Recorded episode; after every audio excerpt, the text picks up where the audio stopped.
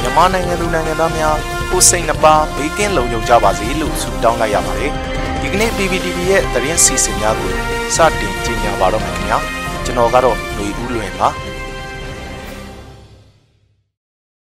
အမျိုးသားညီညွတ်ရေးအစိုးရအဖွဲ့အစည်းအဝေးရှစ်မြင်းဆောင်2021ကိုယနေ့ဇွန်လ၁ရက်နေ့မှာကျင်းပပြုလုပ်ရာ ဒုတိယသမ္မတဒူဝါလရှိလ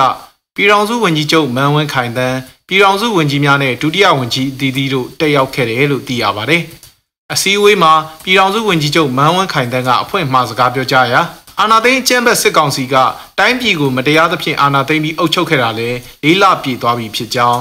လေးလအတွင်းအပြစ်မဲ့ပြည်သူတွေအသက်ဆုံးရှုံးခဲ့ရတာဟာ840အထိရှိသွားပြီဖြစ်တယ်လို့အဖက်စီခံကြရတာဟာလဲ9500ကျော်သွားပြီဖြစ်ကြောင်း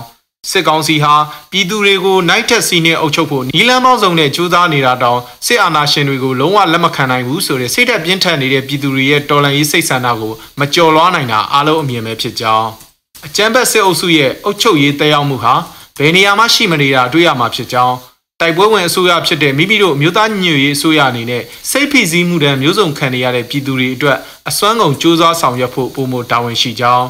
မိမိတို့အစိုးရဟာ အာဏာသိမ်းစစ်ကောင်စီကိုတော်လှန်ရင်းတစ်ဖက်ကလည်းနှစ်ပေါင်းများစွာအမြင့်တီခဲ့တဲ့နိုင်ငံရဲ့တခြားသောအရေးကိစ္စများကိုလည်းဖြည့်ရှင်းဆောင်ရွက်နေရတာမို့အခက်အခဲတွေရှိနေတာအမှန်ဖြစ်ကြောင်း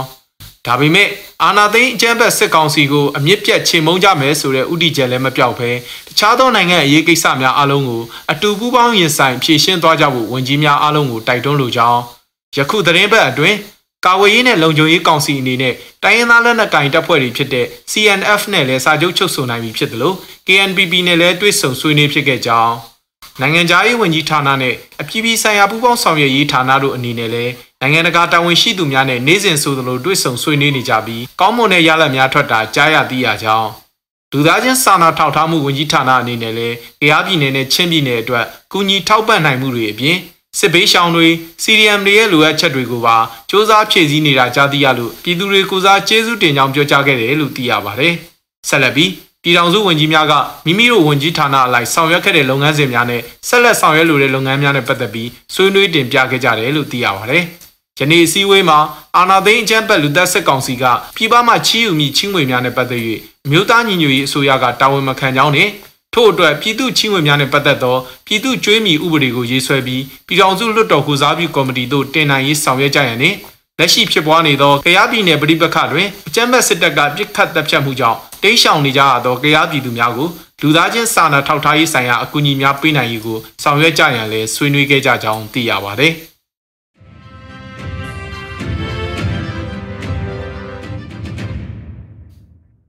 ပြည်ထောင်စုမြန်မာနိုင်ငံတော်မြို့သားညီညွတ်ရေးအစိုးရကာကွယ်ရေးဝန်ကြီးဌာနကတက်မတော်သားများနဲ့သက်ဆိုင်တဲ့မူဝါဒသဘောထားကြေညာချက်ကိုထုတ်ပြန်လိုက်ပါတယ်။အဆိုပါသဘောထားကြေညာချက်အပြည့်စုံမှာပြည်သူလူထုအားအကြမ်းဖက်ညှဉ်းပန်းတပ်ဖြတ်နေသည့်အာဏာသိမ်းစစ်ကောင်စီ၏လူမဆန်သောလုပ်ရများသည်ဆက်စုပ်ဖွယ်ဖြစ်ယုံမကပြည်သူလူထု၏အသက်အိုးအိမ်စီစဉ်ကိုကာကွယ်စောင့်ရှောက်မည်ဟုတစ္ဆာဒိဋ္ဌံပြုထားသောတက်မတော်သားတို့၏ဂုံတိတ်ခါကိုညှိုးနှွမ်းစေပြီးတစ္ဆာစုမိလုပ်ရဟုနားလေသဘောပေါက်ကြသော အရာရှိအရာခံအကြက်စစ်သည်များသည်ပြည်သူလူထုနှင့်ဓမ္မဘက်မှယက်တီတိုက်ပွဲဝင်ရန်ပြင်ဆင်နေကြပြီဖြစ်သည်တက်တွင်းပိတ်ဆို့ဟန်တားမှုများကြောင့်စစ်ကောင်စီအားဆွန့်ခွာတော်လှန်ရန်အခြေအနေမပေးသေးသူများသည်လည်းလက်ရှိရေးတော်ပုံကြီးကိုတစ်ဖက်တစ်လမ်းကအထောက်ပံ့ပေးကူညီဆောင်ရွက်နေကြပြီးမကြာမီအချိန်တွင်ပြည်သူနှင့်ပူးပေါင်းရပ်တည်လာကြမည်ဖြစ်သည်နှစ် မြို့သားကောင်းဆောင်ဗိုလ်ချုပ်အောင်ဆန်းသည်တက်မတော်ကိုနိုင်ငံရေးနှင့်ကင်းကင်းနေလျက်နိုင်ငံကာကွယ်ရေးတာဝန်ကိုသာခြေပြောင်အောင်ထမ်းဆောင်ရန်ရည်ရွယ်ချက်ဖြင့်တည်ထောင်ခဲ့ခြင်းဖြစ်တော်လဲယခုအခါတက်မတော်သည်ဗိုလ်ချုပ်အောင်ဆန်း၏လမ်းစဉ်နှင့်တွေ့ပြီးနေခဲ့သည်မှာနှစ်ပေါင်း60ရှိခဲ့ပြီဖြစ်သည်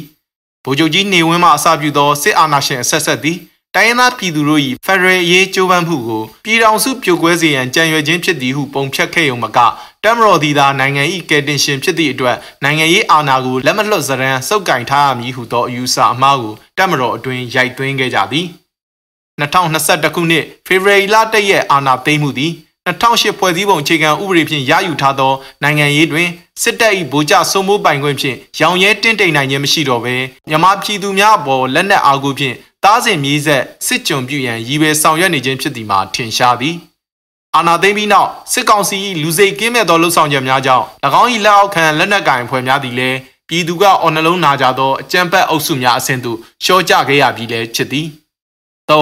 ဆရာနာရှင်ဆက်ဆက်နှင့်၎င်းတို့မိသားစုများသည်နိုင်ငံဗန္နာကိုအညွန့်ခုလျက်အဆုံးစွန်သောကြွယ်ဝချမ်းသာမှုဖြင့်ဆွေစဉ်မျိုးဆက်ကိုကြိုးရှာအခွင့်ထူးခံနေချိန်တွင် အောက်ခြေတက်မတော်သားများမှမူစစ်ကောင်းဆောင်အစဉ်စဉ်၏အနှိမ်ငံအခိုင်ငံဘဝဖြင့်မိသားစုလိုက်နေမွန်လျက်ရှိသည်ကိုတွေ့ရသည်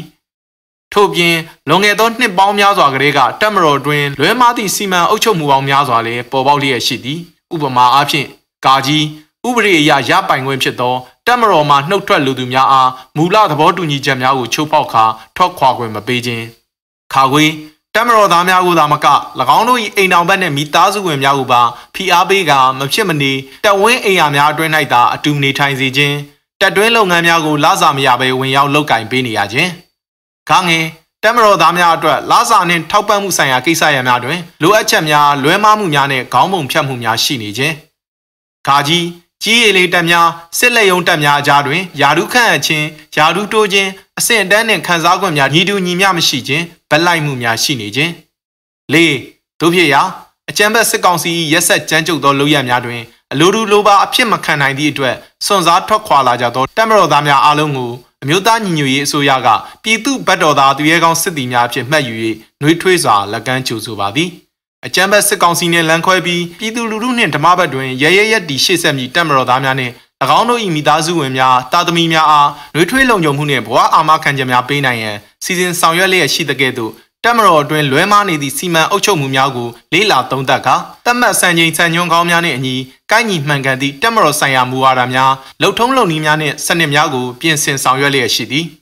ငါယခုချိန်တွင်စစ်ကောင်စီ၏နိုင်ငံရေးနှင့်စီးပွားရေးအာဏာလောဘဇောကြောင့်အဖက်ဖက်ကယွယွင်းကြဆင်းပျက်စီးလာသောတပ်မတော်၏ဂုံတိတ်ခါကိုအ мян ဆုံးကယ်ဆယ်စောင့်ရှောက်နိုင်သူများမှာတပ်မတော်သားများကိုယ်တိုင်သာဖြစ်သည်တို့ဖြစ်ရာတပ်မတော်ကိုလွဲဆုံးသားပြုနေသောလက်တဆုပ်စာစစ်ဗိုလ်ချုပ်တစု၏လက်ကင်တို့ခပိုက်ဆောင်တက်အဖြစ်မှရုံထွက်ပြီးပြည်သူရင်ခွင်သို့အ мян ဆုံးခိုဝင်ကြရန်မြို့သားညီညွတ်ရေးအစိုးရကပြည်သူလူထုကိုစားနှိုးဆော်တိုက်တွန်းလိုက်သည်6 ယနေ့တိုင်းရင်းသားပြည်သူတရက်လုံးပါဝင်ဆင်နွှဲလျက်ရှိသောအရေးတော်ပုံကြီးသည်တက်မတော်သားများပါဝင်နိုင်ငံသူနိုင်ငံသားအလုံး၏မူလရပိုင်ခွင့်များအတွက်တောင်းဆိုတိုက်ပွဲဝင်နေခြင်းဖြစ်သည်သို့ဖြစ်ရာတက်မတော်သားများအနေဖြင့်လည်းအရေးတော်ပုံကြီးတွင်ပြည်သူလူထုနှင့်အတူရပ်တည်၍အစွမ်းကုန်ပါဝင်ဆင်နွှဲကြခြင်းဖြင့်တမိုင်းမော်ကွန်းထိုးကြပါရန်လေးနက်စွာတိုက်တွန်းအပ်ပါသည်ခုနှစ်လူလူရေးတော်ပုံကြီးတွင်ပြည်သူလူထုအပေါ်ကျူးလွန်ခဲ့ကြသည့်ပြစ်မှုများဆေးရဆွေးမှုများအတွက်တာဝန်ရှိသော ပြည်သူသွေးစွန်းထင်းနေသည့်အစင်းစင်သောလက်နက်ကိုင်များမှမူအဆိုပါလောက်ရများအတွက်အပြည့်အဝတာဝန်ယူတာဝန်ခံကထိုက်တန်သောရေးယူမှုများမလွဲမသွေခံရမည်ဖြစ်ကြောင်းလည်းအတိပြေးထုတ်ပြန်ကြေညာလိုက်သည်ကာကွယ်ရေးဝန်ကြီးဌာနအမျိုးသားညီညွတ်ရေးအစိုးရလို့ဖော်ပြထားပါတယ်ခင်ဗျာ